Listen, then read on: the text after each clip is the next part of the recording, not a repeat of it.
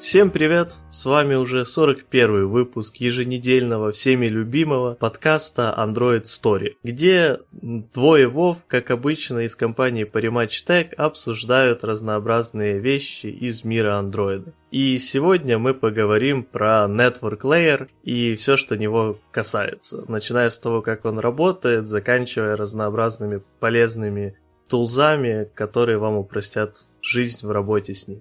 Да, всем привет. Давай начинать, наверное, с самого простого, скажем так, интро перед тем, как уже все эти инструменты. Самый популярный тип э, коммуникации, наверное, это HTTP, на основе которого строится и REST, и там много всего. Ну и его секьюрная версия э, HTTPS. Тут надо, наверное, сразу прояснить про такую вещь, я не знаю, это, я называю это хендшейком, я не знаю, сколько это правильно.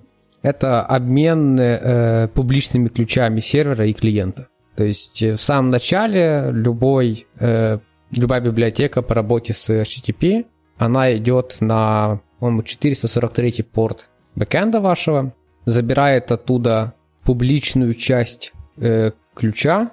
Ты его, если что, меня поправляй, ему тут путаться. Вот. Да, окей, а, только а... ты, единственное, что ты про HTTPS уже сейчас говоришь. Да, да. Да, ну, а про HTTP, HTTP, ну, отправляем пакеты, получаем ответ, как бы там ну, ну да, там больше интересно, скажу так, э, с, нашей точки зрения достаточно мало интересного. В основном все интересности э, строятся в подкапотном, э, подкапотной имплементации этого всего. Ну, ладно, давай. Но там надо уже копать в сторону TCP, IP и так дальше, что, наверное, будет сложновато сейчас для нашего Да, подкаста. давайте просто вкратце понимаем, что интернет асинхронная штука, что ваш пакет, отправленный с любого устройства в любой интернет, проходит миллиард роутеров, где он кешируется, переотправляется. Да, есть такие протоколы, как э, TCP, которые стоят в корне э, именно HTTP, то есть который стоит вообще, мне кажется, ниже, по-моему, уже ничего нет, если мы не уходим в модель OSI. Вот, то есть application layer, последнее, это как раз TCP в современном мире, э, который реализует массу кеширования на пути вашего пакета, чтобы потому что интернет работает с большой потерей пакетов. Э, это связано с тем, что когда его придумывали, никто в жизни не подумал, что будет какой-то Wi-Fi, либо что, не дай бог, провод будет дальше, чем километр. Все думали, что это у нас в нашем локальном, Вашингтоне, как... в каком городе Пентагон стоит? В Вашингтоне? Uh, блин, я, кстати, не уверен. Наверное, в Вашингтоне. Ну, короче, да, что это, короче, за, за наше здание в жизни не выйдет. Короче, времена были хорошие, IP-адреса раздавали, по-моему, под группами типа А, и никого это не парило. Ну да, там просто тысячи. А, миллионами, а потом... миллионами. 254 степени это уже миллионы. А, ну еще лучше. Поэтому э, сейчас у нас проблемы с, э, да. с старой версией наших. Давай мы это вынесем местное после шоу. Расскажу вам истоки интернетов. Окей, а я тем временем загуглил, Пентагон находится в Вирджинии. А, подожди. Э, через реку от Вашингтона. Ну То вот, есть, все. Да, все. Все нормально, мы недалеко были. Окей, uh, значит, ну, HTTPS и его хендшейк. Значит, 430, 443 порт, uh, клиент шлет uh, часть своего ключа, которым бэкэнд может расшифровать сообщение, в ответ он получает часть, часть в ответ он получает ключ от бэкэнда, с помощью которого надо шифровать сообщение, и, соответственно, так бэк может расшифровать сообщение, которое прислал ему фронт, и фронт может расшифровать сообщение, которое прислал ему бэк. Все это работает э, довольно-таки хорошо, если между вами и этим бэком в момент этого хендшейка нет никого. Если кто-то есть, то как бы, ну, все плохо, э, как бы... Не, ну тут э, не, не совсем плохо, потому что ты упустил еще одну важную часть реализации работы с HTTPS, это CA, certificate of Authorities.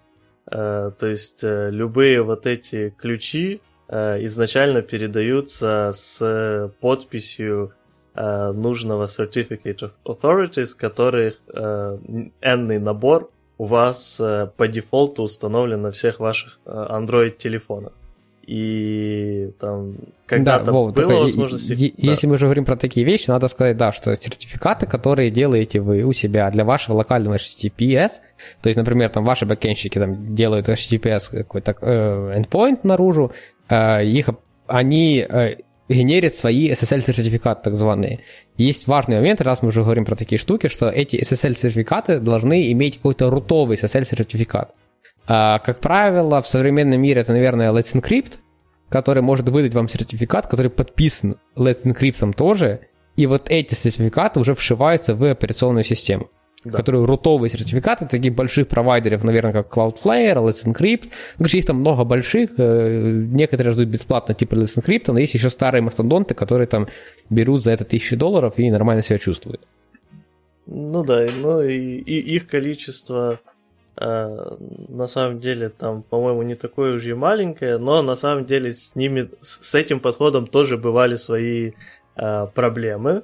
И мы, допустим, поговорим потом уже о том, что вы на уровне работы с э, этим всем в андроиде можете ограничивать, допустим, количество э, этих э, сеев, которым вы лично, ваше приложение доверяет. И сделано это не просто так, потому что уязвимости были, когда-то были взломы разнообразных Certificate Authorities, э, что приводило, соответственно, к плачевным результатам. А, Ладно, тут, наверное, еще хотелось добавить, я вот, честно, по этому не спец, но ты просто говорил, что э, сейчас вот HTTP, с, пол, HTTP полностью идет по TCP, э, но третий HTTP, по-моему, идет уже не по TCP, а по... Он идет по TCP, просто новой по, версии. По Quick. А, да? Да, да, да. Вот третий, они, мне просто название хорошо запомнилось, потому что, ну, э, придумали интересно, типа, как быстрый просто.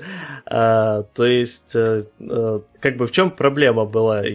Хотя, опять же, тут я не специалист, но а, как бы проблема всегда с первого HTTP была в а, параллельных соединениях. Тут уже, Вов, ты меня исправляй, если я сейчас не туда а, пойду. Что ты имеешь в виду под параллельными соединениями? Э, ну, параллельными запросами, для каждого из которых одновременно надо было устанавливать отдельный хендшейк, и, э, соответственно, это лишняя трата ресурсов и... Если говоришь про самый первый, то, то ты, наверное, прав, но там самый первый, я не помню спецификации. Не, один-один, который.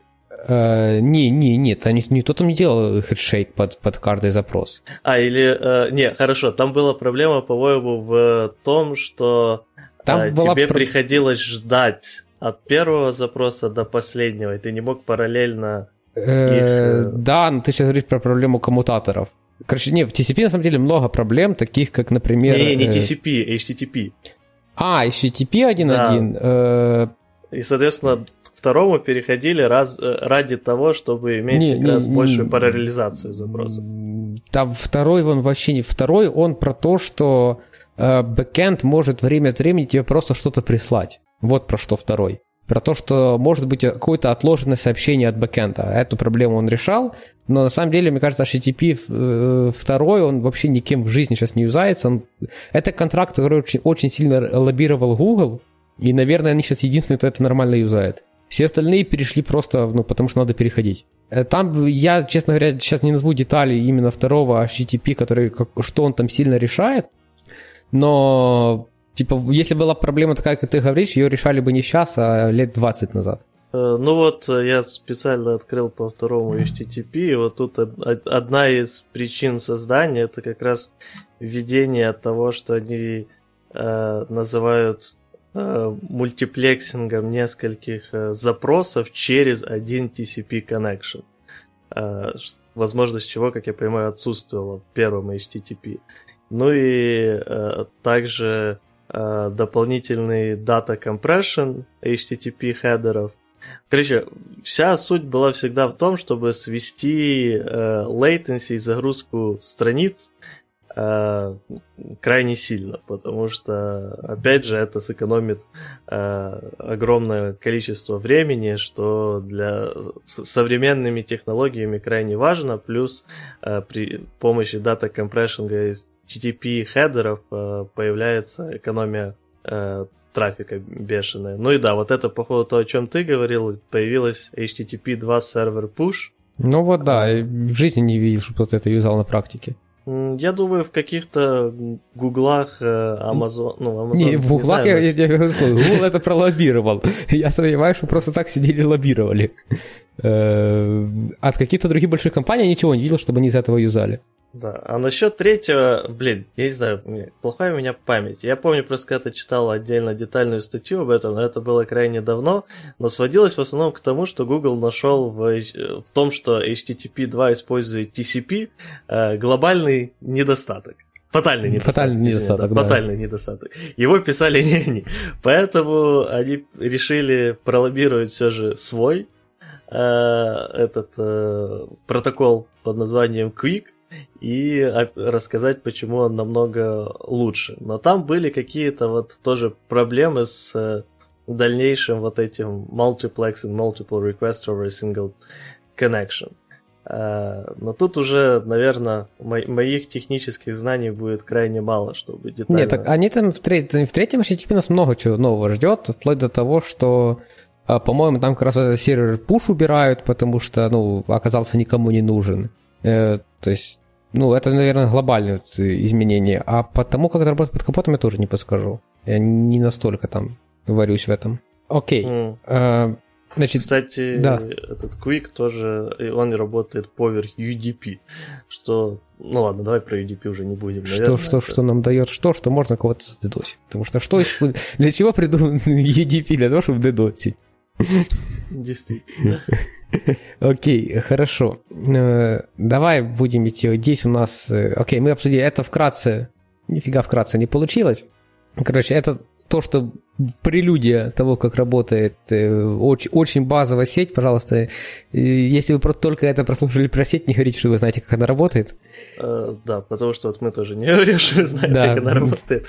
Кто знает, как она работает, и только что нас послушал, понял, что мы не знаем, как она работает, но э, детально. Но тем не менее, наверное, чтобы подсуммировать чисто вот такие вещи, то э, есть прекрасный протокол HTTP и HTTPS, э, версионирование его отдельно интересная вещь, которая менее важна на практике, наверное, андроидщика. Важно понимать, что, например, окей, HTTP, о котором мы будем говорить в новых версиях, полностью поддерживает второй HTTP.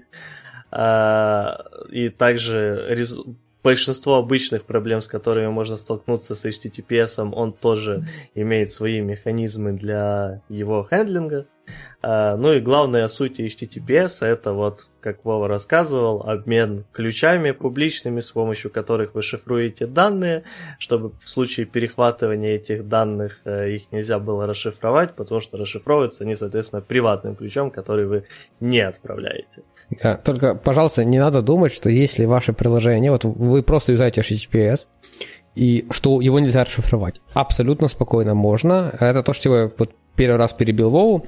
Если вы становитесь посередине до обмена, до обмена ключами, вы абсолютно спокойно можете симулировать бэкэнд, на который ходит приложение, думая, что это его бэкэнд, отдать свою пару ключей, получить от него свою пару ключей, дальше все это перенаправлять на реальный бэкэнд, чтобы симулировать полностью работу, только ему уже дать другие ключи. А, подожди, ты же, не сможешь тут сломать э, CA. Сможешь, случае. потому что ты генератор ключа, который ты возвращаешь фронту. Нет, так у тебя нету э, чем подписать э, этот ключ э, в плане Certificate Authority. Типа его просто не пропустит Certificate Authority. Система пропустит. Смотри, ты, ты, ты себе берешь на скрипт, генеришь ключ SSL. Ну. Ставишь проксё себя сразу после приложения. Вот так у тебя, если ты ставишь проксё, приложение видит несовпадение тому, кого ключ выдан, и тому, кто он присылает. То есть ты же ключ получишь на совершенно э, другую сущность. Не да. на... Да. Только ты стоишь, вот, смотри, не надо, типа, делать прям чарж на компе, надо после роутера поставить. Не-не-не, ты не понял, смотри. Ты... Ты мне сейчас э... скажешь про то, что они поймут, что ты, приложение идет не на тот хост. Uh, не, он поймет, что ключ возвращается не с того хоста. Как, каким, каким механизмом? Ну, потому что он выдан не тому хосту. То есть, типа, ты, если ты получишь свой SSL-сертификат, чтобы его использовать, Смотри, его получишь... DNS локально тоже можно поднять на этой проксе. Это вообще не проблема. Так а какая разница? Я же говорю, что твой SSL не будет совпадать с тем, который был выдан э, сей сертификат другому чуваку. Так, а приложение это откуда знает, э, как, какой, э, кем был выдан ключ твоему бэку? Ты же до а... хендшейка это делаешь все. Так потому что э, сей сертификат умеет э, расшифровывать э, данные, которые в ключе, который выдает, соответственно, этот сертификатор на своей стороне. И... Ну и он смотрит, что там совершенно э, другие данные, которые не совпадают с хостом, с которого приходят. Не, типа, смотри, у тебя, допустим, э, смотри, ты в vk, там, vk.com, да, или там будет wikipedia.org. Угу. Идешь, э, получаешь свой SSL-сертификат, который закреплен, закреплен за wikipedia.org. Да.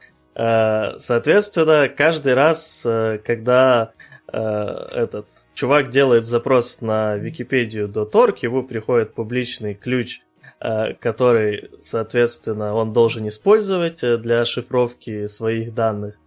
И этот, с этим ключом идут данные SSL-сертификата, которые тоже зашифрованы, но уже тем, кто выдавал сертификат, и э, у того, кто выдавал сертификат, его, э, соответственно, данные для разгребания этого сертификата установлены на твоем Android-телефоне. Э, соответственно, э, он берет и расшифровывает эти данные, видя, что в них действительно есть совпадение с тем, что это должна быть. Э, дальше этот, если ты создаешь, получаешь себе сертификат каким-то своим там Wikipedia 5.org, а, и, ну или давай просто другое название сайта, там, я не знаю, google.com, вот Google хочет так сломать. Mm-hmm. А, ты получаешь свой сертификат, ты там делаешь вот эту, становишься посередине, делаешь подмену, отправляешь, вот все красивенько, но теперь, когда Certification Authority берет, э, берет твой SSL-сертификат, который пришел, смотрит, а он для Гугла. А сейчас идет вза- взаимодействие я понял, я, я, я понял, Вова, сейчас я сломаю твою схему. Смотри, Давай. А, ты становишься первый раз мидлменом, да, смотришь ключ, который тебе возвращает бэк. Угу. Его у себя кэшируешь и выдаешь его дальше. А, ну ты можешь так расшифровать, потому что нет приватной части. Да. Ладно, стоп, как, как, как, как же мы это делали-то, а? Это точно делается. Это можно подменить. Я вот, возможно, не, не помню просто детали, но это точно делается. Не знаю, как такое можно сделать. Если стать типа хорошо в, посередине... В и... Вся суть HTTPS, чтобы так нельзя было сделать. Я помню, к нам приходили секьюрщики, что-то нам говорили, и они как-то умудрялись. Э, может, там просто... Ну, раньше же была часто большая проблема с тем, что части сайта были на HTTP. И вот это было куча разных моментов их заэксплойтить. Ну и э, вот я говорил, что были атаки, когда э, были именно сломаны эти организации, выдающие сертификаты, и с этим могла быть проблема. То есть в 2010, по-моему, такое последний раз было. Большая какая-то атака в 2011. Точно вот не помню, надо погуглить. Ну окей, хорошо, я постараюсь самое, найти как-то, может, когда-то расскажу, как, как это делалось, но типа, если правильно как-то стать посерединке, то и что-то там поподменять, то можно, типа, ну, это надо иметь, конечно, полный доступ вообще к сети, через которую ты ходишь, но типа, так, так можно. Нельзя есть правило не подключайся к публичному Wi-Fi. Вас... Нет, так с HTTPS подключайся спокойно. А, я бы не рассказывал. Э, ну, то есть э, с HTTPS ты обычно только сливаешь э, эти, соответственно, куда ты идешь, но не что ты там передаешь. Ну, потому что, понятное дело, там запросы к DNS не шифруются. Хотя, опять же, есть Есть Firefox, DNS который over... шифрует, да. Есть да, DNS да. over HTTPS. Ага, да. Окей, ладно, Вов, мы тут конкретно затянули. Давай Хорошо. самое к э, андроиду. Я резать не буду, но полетели. Окей. Надо будет, знаешь, маркер ну, такой, контент отсюда. Получился интересный спор. Да. Окей.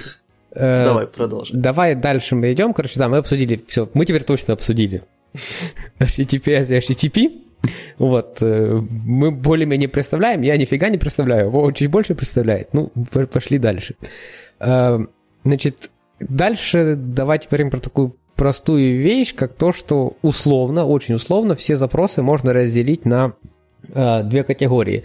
Э, динамические запросы и статические запросы. Что под этим имеется в виду? Э, например, э, логин юзера – это абсолютно динамический запрос, потому что ответ на него никак нельзя предсказать. Причем не на стороне бэка, ну, не на стороне фронта. То есть э, на каждый раз, когда юзер, любой юзер делает логин, он получает свой уникальный э, response от бэкэнда. Давай так. Э, нельзя предсказать у людей, у которых нормально написан бэкенд, потому что случаи бывали разные. Ну да, да, ладно, да. Случаи бывали разные, но да, в принципе, если авторизация нормальная, то, наверное, не предскажете. Я, я, я тут просто э, на, на секунду еще оффтопчик занесу, у нас уже просто такой под... да, полетели, так получается боже. эпизодик с оффтопчиком. А, я помню, был один достаточно крупный сайт, э, по-моему, с продажами э, разнообразных веселых вещей, типа там всяких коллекционных статуэток и прочее. А, не помню точно название, блин, надо будет посмотреть. А, но кому интересно, по-моему, на ютубе э, канал Том Скотт об этом рассказывал. Кстати, крайне рекомендую, очень веселый. Это э, то, что про время рассказывал? А, да, да, да. Ага. Вот. Э, вот, кстати, про время тоже рекомендую. У него есть выпуск, как этот, почему не стоит писать свою библиотеку для времени. Но вообще Том Скотта там не только с программированием, него как раз в основном большинство всяких вещей просто рассказывает интересные факты и так дальше веселым британским голосом. А, но также есть разные вещи, связанные с программированием и с лингвистикой, потому что он лингвист, который увлекается программированием, просто эрудированный чувак, скажем так. Так вот, История была в следующем. Э, на одном вот этом крайне большом сайте э, все свел... вся система авторизации сводилась к тому, э, что вот авторизационный токен, который, понятное дело, не экспарился, но это и было бы бесполезно, сейчас поймете почему, был в виде числа. Это число было ID-шник юзера. Mm. Тут кто-то хватается за голову, кто-то, ну, еще не так уж ужасно. ID-шник юзера был э, последовательным. То есть 33-й зарегистрированный юзер имел ID-штик 33. И его авторизационный токен был 33. Достойно, я считаю после логина можно было, понятное дело, а, получить доступ к э, информации, короче, по кредиткам, еще там куча всякой информации, которые они тоже случайно ликовали. Вот. И всего там было что-то 3 миллиона активных юзеров, по-моему. Этого. А как они сами прошли верификацию вот этого э, payment gateway с тем, что ликовали кредитные карты? Ой, во-во-во, это были темные еще ребята, это были там 2000 какой-то 9 и тому подобное. Люди тогда о таком еще не задумывались. А, а, да, да, не было верификации всяких этих самых, да? Да. Ладно, ладно. Мы на самом деле в наше время очень много вещей э, в плане вот безопасности, проверок и так дальше э, берем, как говорят э, эти англоговорящие, for granted. Типа считая, что так все и должно быть. Но на самом деле большинство этих всех моментов появлялись после десяток и сотни очень печальных и болезненных ошибок. Ну да, согласен.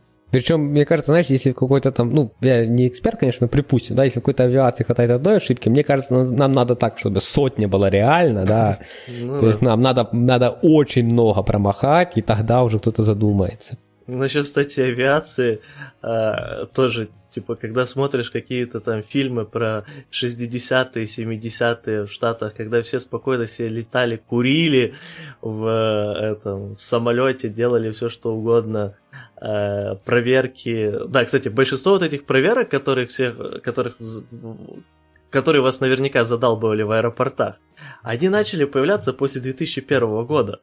До этого да, со всеми сесть... известными историями. Да, да, да. Со все... До этого, типа, сесть на самолет было намного проще и намного сложнее там сесть на автобус. То есть э, пронести э, несколько э, литров воды, допустим, была не проблема. А уже дальше... Ну, тогда угнать самолет была не проблема. Ну да. То есть, типа, ну, нормально, нормально все было. Люди да, вот это, кстати, самолеты.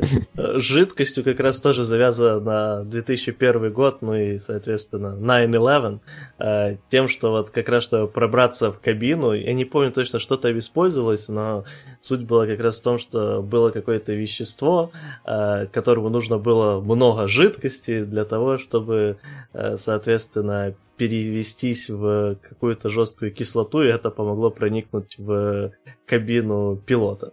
Э, поэтому теперь, соответственно, с... Если, скажем так, э, иногда крайне сложно проверить нормально все э, сухие вещества, какие, что, их намного проще пронести хреновые, то с жидкостями попроще, поэтому именно на них идет такой большой упор. Потому что крайне много сухих веществ как бы не станут активными без достаточного количества жидких материалов. Ну да, но при этом детям почему-то можно. В смысле? Ну, в прямом. Ты не знаешь, да, что, ну, типа, детям до 12 лет можно с собой, типа, маленькую, по-моему, типа, маленькую бутылочку воды с собой все-таки проносить в большинстве аэропортов. Но это зависит от авиакомпании, от аэропортов, но во многих аэропортах можно. Хм, Ну, типа, это еще так театр безопасности, я тебя прошу. Ну да. Окей. Не, ну я, честно говоря, ну, на самом деле, я помню ситуацию, а, как раз, кстати, ты, ты тогда что же был? А, как, или, да, ты еще был тогда. А, короче, в, когда мы когда-то с Вовой работали до Parimatch Tech в другой одной компании тоже вместе, и у нас был корпоратив в Харькове. Ну, после Харькова мы жили на тот момент в прекрасном городе Черновцы. И чтобы долететь с Харькова в Черновцы, надо было делать пересадочку в Киеве.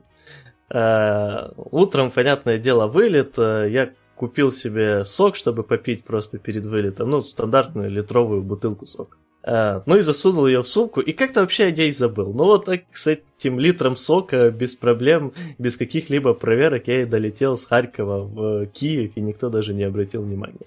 Так, а меня, я, я туда часто летал, вот это вот Черновцы, Киев, Киев, Харьков и обратно, ну, то есть вот этой пересадкой. Это, это, если кто не понимает, просто, ну, типа, Украина на самом деле большая страна, но, не, но в случае самолета не, не очень. Поэтому ты 40 минут летишь, 40 минут пересаживаешься, еще 40 минут летишь. Это приблизительно вот так выглядело. Вот, и суть в том, что у меня регулярно было такое, что там у меня что-то есть в сумке, про что я вообще забыл, что оно там есть, типа, ну и пусть себе будет. А, особенно, знаешь, когда ты каждый день ходишь с рюкзаком, ну там стопудово какая-то ерунда где-то валяется. Ну да. И вот это, когда ты проходишь один security чек в аэропорту в Киеве, просто переходишь на другой рейс, а там опять security чек из-за того, что аэропорт так построен. И там уже тебе что-то доходит и говорят, с этим нельзя в самолет. Я такой, ну, да, нельзя. Чего ж мне ваши товарищи в Харькове это не сказали, а?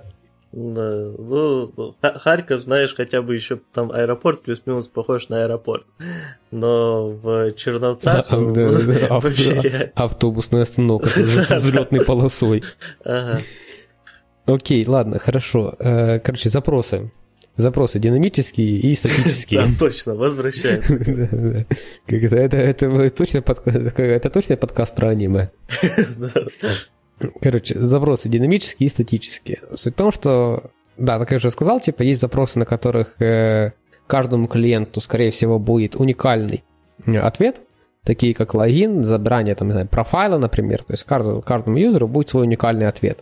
Но есть запросы, которые абсолютно статические, например, э, не знаю, там, главные новости, либо конфигурация приложения, либо еще что-то, то, что для либо для всех юзеров, либо условно для большой группы юзеров э, это будет статический абсолютно контент. То есть, например, забрать, не знаю, там, конфигурацию вашего приложения. Это абсолютная статика.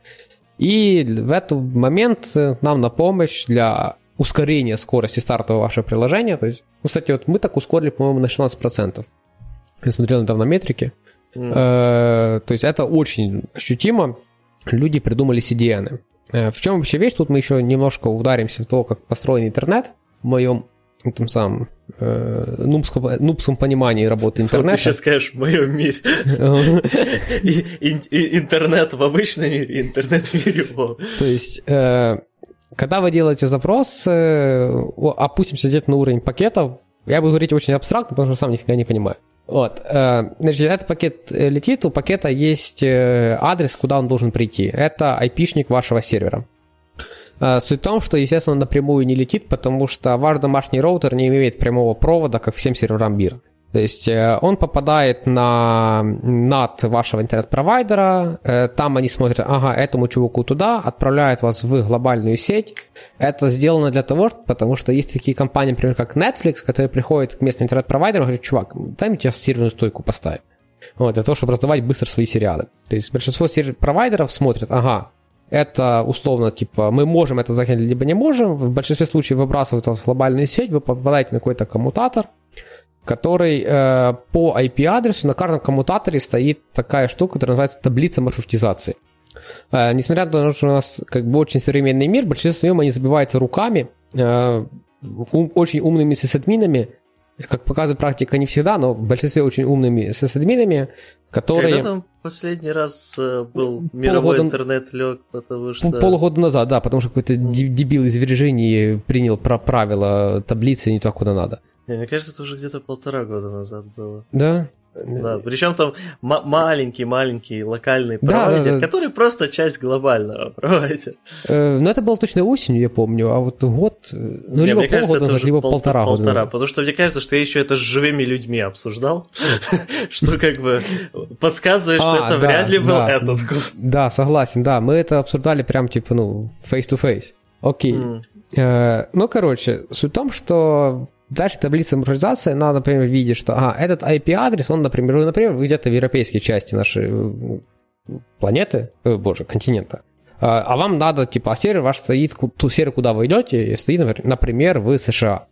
Значит, оно понимает, что, ага, это на сервер, который где-то в США, значит, ваш пакет надо отправить на трансатлантику, условно, там, не знаю, припустим, Вашингтон-Франкфурт. Вот, большой провод трансатлантики, вот, оно отправляется на этот провод, это все перебрасывается на Вашингтон, дальше Вашингтон где-то там смотрит в их ЦАДе уже, ага, этот сервер, который стоит э, условно в Вирджинии, да, э, перебрасывает на Вирджинию, это все попадает в ЦАД, в ЦАДе они смотрят, ага, это конкретно на сервер, который на 36 стойке, да, потому что его такой-то айпишник, ему выдан вот такой-то белый IP.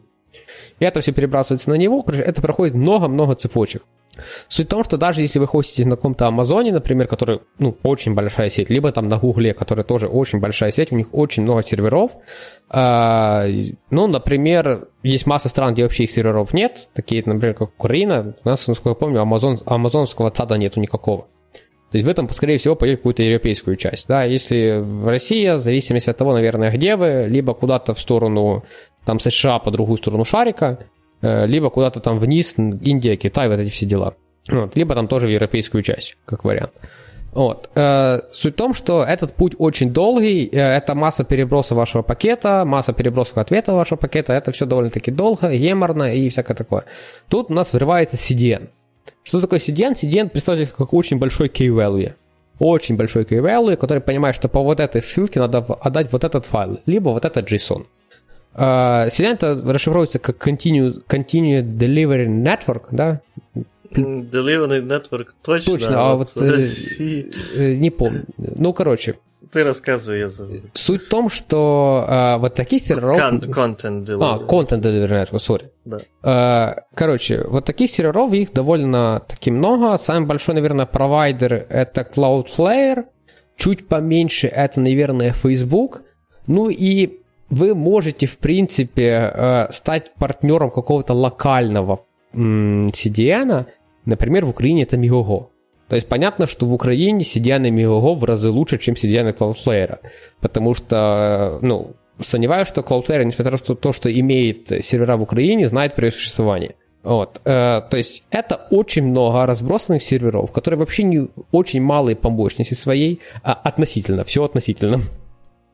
Э, которые просто умеют быстро выдавать файлы. За счет чего они это делают? Потому что они лежат прямо возле вас. То есть, если мы там возьмем пример Киева, э, ближайший сервер где-то посередине между Киевом и Черниговым, ближе к Чернигову. Вот, э, там построен огромный ЦАД, и там есть CDN Cloudflare.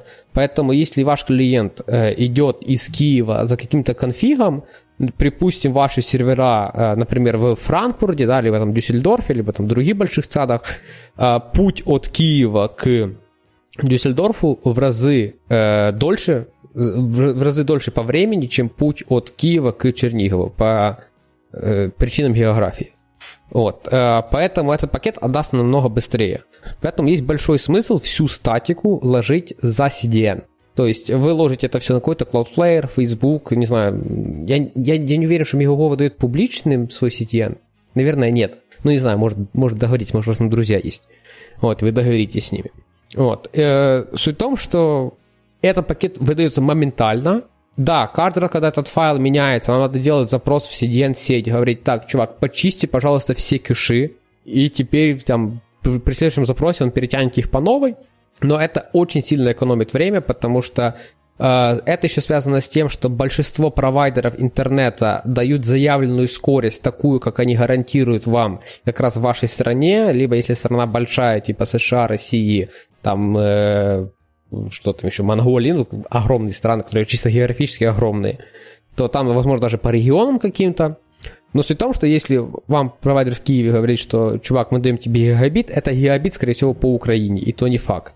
То есть поход в Европу это уже где-то будет мегабит 600, в США, если будет 300, это за счастье. Вот. Э, поэтому CDN наши все, всю статику ложим за CDN, они стоят относительно недорого, и да, обслуживание вашего сервера будет дешевле, потому что э, вы начнете намного меньше денег заносить Амазону. Ну вот, э, наверное, это вот все про CDN. Не знаю, что-то добавишь хорошего сюда? Я на самом деле надеялся, что ты забудешь сказать про то, э, что провайдеры ограничивают, ну, скорость э, зависит от того, в стране или в регионе находятся сервера или нет у большинства провайдеров. Ну, ты такие это сказал, поэтому черт. А, ладно, ну, я, наверное, еще добавлю, только тут может появиться вопрос, а какого черта э, CDN получается дешевле, э, чем про- просто вот от, от себя раздавать. Э, ну, у вас, во-первых, э, э во-первых, как бы там вложено много денег э, компаниями CDN для того, чтобы минимизировать своих траты на, соответственно, э, набор конкретных именно услуг. То есть их э, задачи э, достаточно ограничены и э, понятны и идентифицированы. Соответственно, им намного проще э, сделать какое-то э, какое-то глобальное решение в плане э, меньшего, меньшей траты денег на то, чтобы раздавать вот этот контент. А, во-вторых, э, у вас обычно сервера э, за собой влекут разнообразные дополнительные мощности, кроме чисто э, там модемов, которые, соответственно, отвечают за то, чтобы раздать эти данные и скейлить э, отдельно мощности для ну, процессуального характера, отдельно мощности в плане трафика и так дальше не всегда и не везде удобно и возможно. А, поэтому CDN объединяя, ну, компании, которые занимаются именно CDN, объединяя вот эти два фактора, крайне сильно экономят и при этом, соответственно, дают возможность вам, покупая их услуги, а, тоже экономить, потому что они все равно будут в плюсе. Да, тут еще надо, наверное, сказать, что в случае, если вы просто раздаете статику со своего бэкэнда, то какая бы ситуация? У вас есть ваш application, у вас есть ваша база данных. Вариант А, вы вообще без кэширования, да? Вы на каждый запрос лезете в базу данных, достаете, конвертируете, отдаете. А в некоторые моменты вы видите, что это дорого, вы начинаете писать какое-то кэширование. За это кэширование, чтобы разработчик его написал, ему тоже надо заплатить. Такой неочевидный момент. То есть э, разработчики требуют денег за то, чтобы что-то написать. А CDN, как бы, это его как бы единственная основная услуга, в принципе. А, ну и тут вопрос масштабирования тоже, наверное, крайне актуален. А, то есть, как, какие бы у вас обычно серверы мощности а, большие не были, обычно у большинства CDN они будут больше. Ну и плюс ну, распределение, да. опять же, этих мощностей. То есть, если у вас будет централизировано это все на вашей стороне, то Э, что тоже может понести за собой неприятные моменты, то у сиденов это будет крайне высоко э, разнесенная по всему миру система. Да, то есть, э, не, вы, конечно, можете дорасти до типа уровня Фейсбука, да, когда понятно, что для вас расходы на Cloudflare станут очень огромными, но поэтому, наверное, у Фейсбука есть свой CDN, ну, да? да который вы тоже можете купить. То есть вы всегда можете посмотреть, например, покрытие CDN в регионах, где вы представлены, покрытие Facebook того же, либо пойти к локальным чувакам. Вам ничто не мешает э, посмотреть, что, например, не знаю, там, большинство ваших юзеров из э, Кривого Рога, припустим, да, э, не знаю, что за ситуация, но пусть будет. И вы просто, ну, идете к топ, там, не знаю, топ-3 провайдера Кривого Рога. Говорит, чуваки, блин, давайте мы у вас тут поставим свою серверную стойку. И они такие, блин, давайте поставим. Типа, вы дадите мне немножко денег, это будет, типа, ваш CDN условный, и они будут прям со своих серверов раздавать, и ваш юзер получит интернет практически моментально. Либо, если видите, что много юзеров с мобильного трафика, не знаю, много юзеров с мобильного трафика с э, Kyivstar, Э, блин, пойдите в Киевстар, дайте им денег, поставьте свою стойку. Юзер, который идет с мобильного Киевстара к вам, будет быстрее получать эту статику. То есть это, mm-hmm. в принципе, решаемая проблема.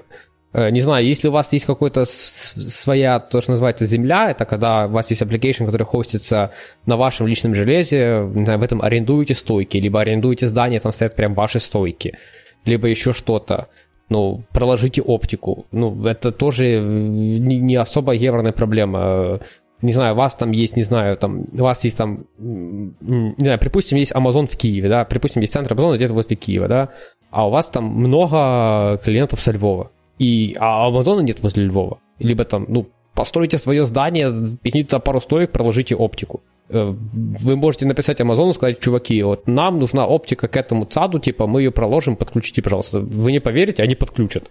И это, в принципе, ну, не надо быть каким-то, не знаю, там, worldwide company, чтобы писать Амазону. Можно написать просто так, сказать, привет, э, вот наш канал оптики, пожалуйста, подключите, и, и все.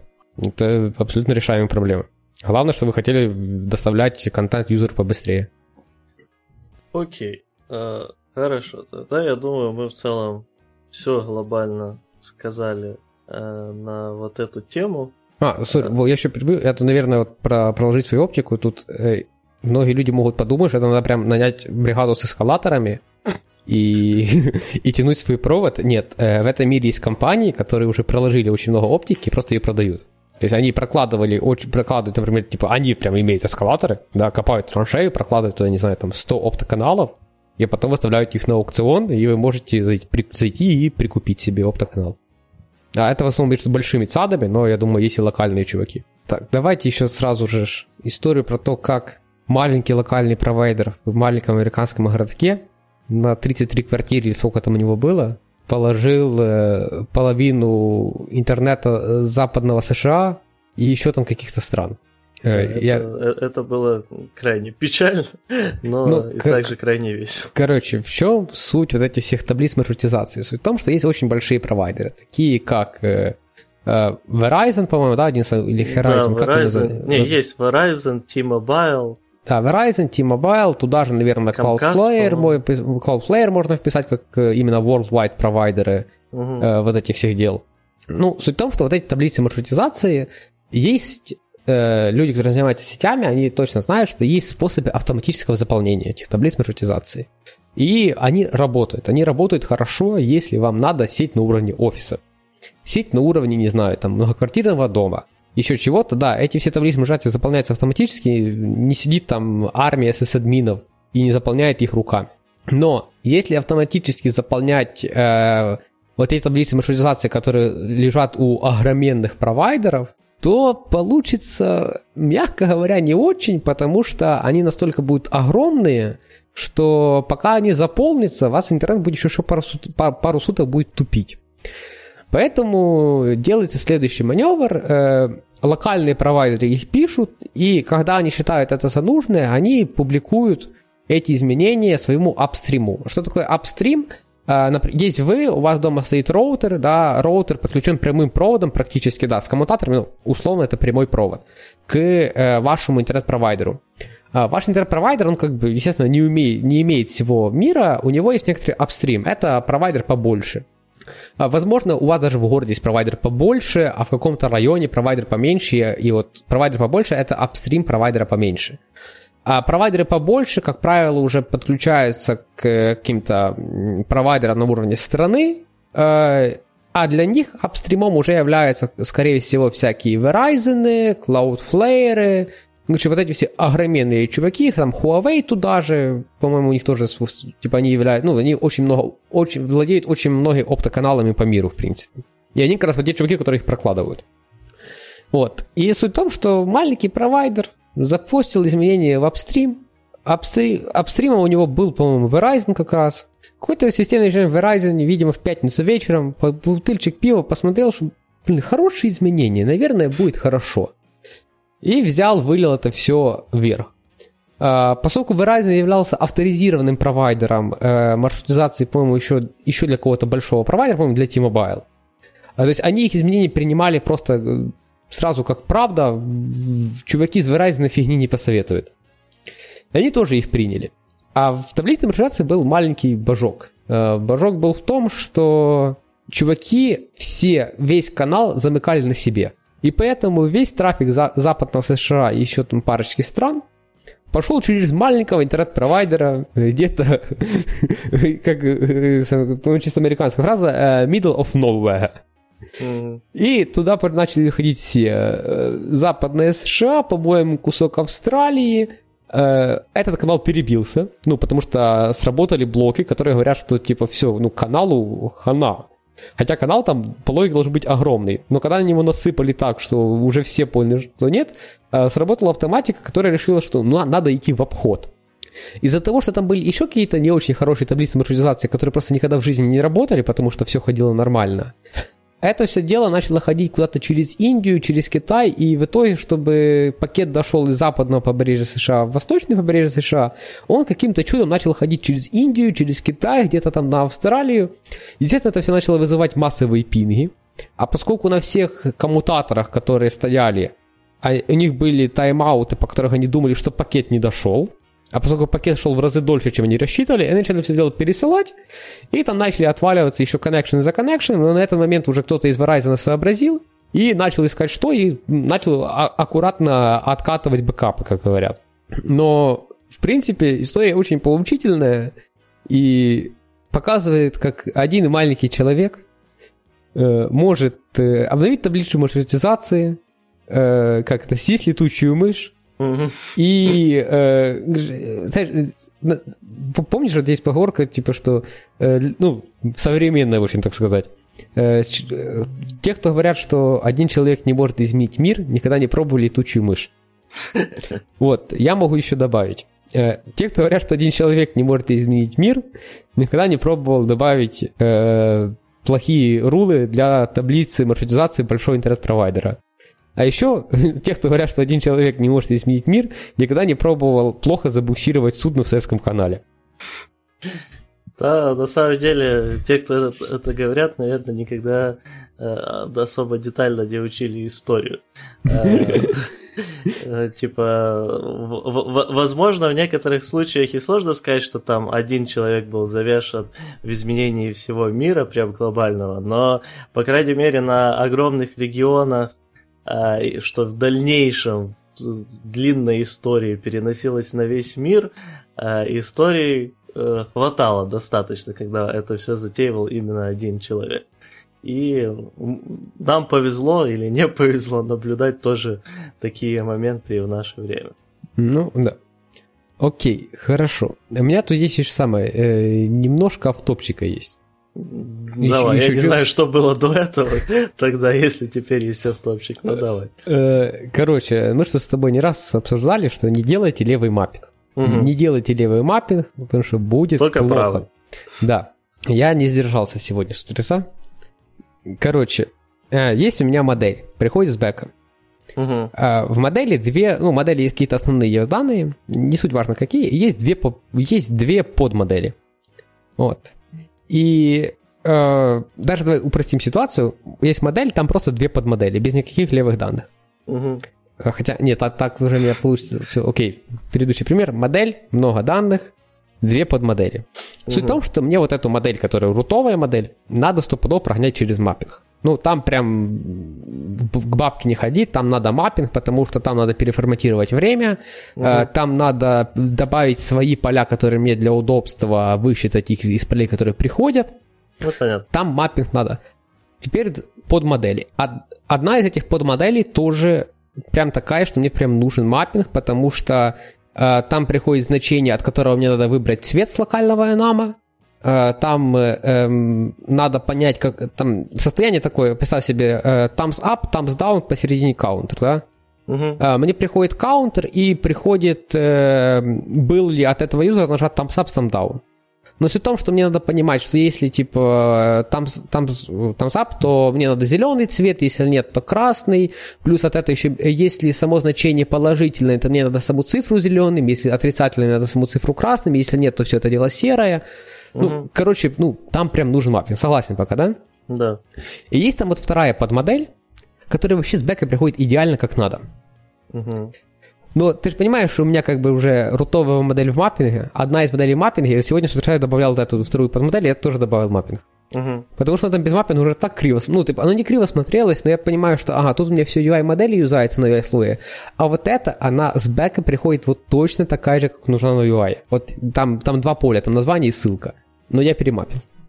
Ну, я на самом деле тут э, э, скажу так. Э, типа, да, мы не раз говорили про плохости мидлменов, про вот лишний маппинг и тому подобное, но я еще считаю, что каждый разработчик должен обладать небольшим чувством красоты.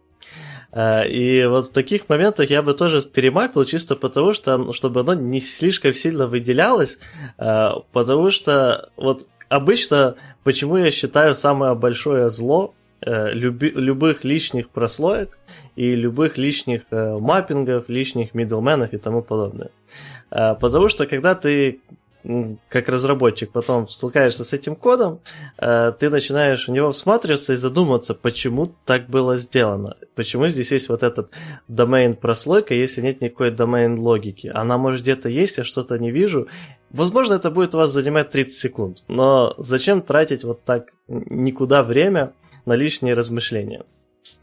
А, вот тут, мне кажется, лишние размышления, какого черта так, и лишнее время на поиск э, этих э, моделек в разных местах а, будет как раз тратиться, если не сделает это перемапливание. Точно так же, ну и плюс это будет некрасиво. А, точно так же у меня, например, вот типа я, я говорил уже про middleman функции, Э, которые просто берут и вызывают другую функцию, и что это обычно плохо. Но э, если у меня будет ситуация, что, э, допустим, три метода из какого-то сервиса, им нужно обложить какую-то дополнительную логику с кешированием, с, не знаю, с мерджингом данных и так дальше. Для этого у меня там появится репозиторий, и в каком-то месте мне надо еще использовать четвертый метод, для которого ничего не надо уже делать. А, его просто надо взять и использовать. Я тоже напишу там middle, middleman функцию в этом репозитории, которая просто вернет э, результат этой функции, потому что тогда я смогу просто везде инжектить вот этот репозиторий, а не инжектить в один и тот же а, объект, ну, один и тот же класс одновременно и репозиторий, и этот сервис. И, соответственно, не буду больше загрязнять э, количеством dependency, э, которые можно было бы логично объединить. Вот. Хотя вроде бы, ну, middleman функция не очень-то хорошо, но при этом мне некрасиво э, вот в том плане, что приходится делать две зависимости, ну и плюс, э, наверное, количество, уменьшение вот такое количество зависимостей тоже делает более оптимальную ситуацию. Ну, знаешь, это я сейчас вспомню два золотых правила программирования. Первое не копипасти, второе ну, копипасти. Да. Угу.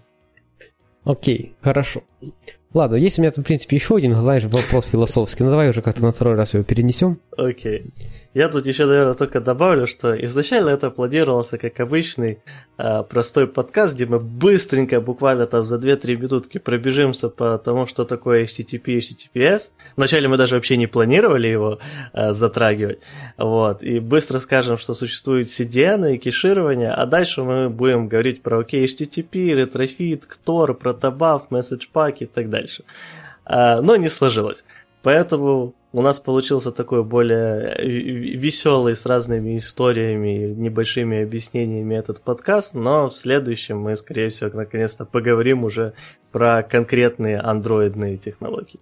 Да. И если вы хотите скинуть выпуск друзьям, а вы хотите скинуть выпуск друзьям, mm-hmm. вот, то скиньте какой-то нормальный, не этот, потому что, ну, не, а тут я бы... Они не могут не оценить. На самом деле, я бы сказал, что вот этот наш как раз выпуск можно скидывать друзьям не андроидщикам. Вот. Пусть нам поднимут количество скачиваний и послушают истории. Окей, хорошо. Ну давайте на этих веселых историях. Всем пока. Да, всем пока. Э, этот, присоединяйтесь к нашему чатику в Телеграме, подписывайтесь на наш канал в Ютубе и, соответственно, на нашу RSS-ленту в ваших любимых подкастоприемниках. И всем пока.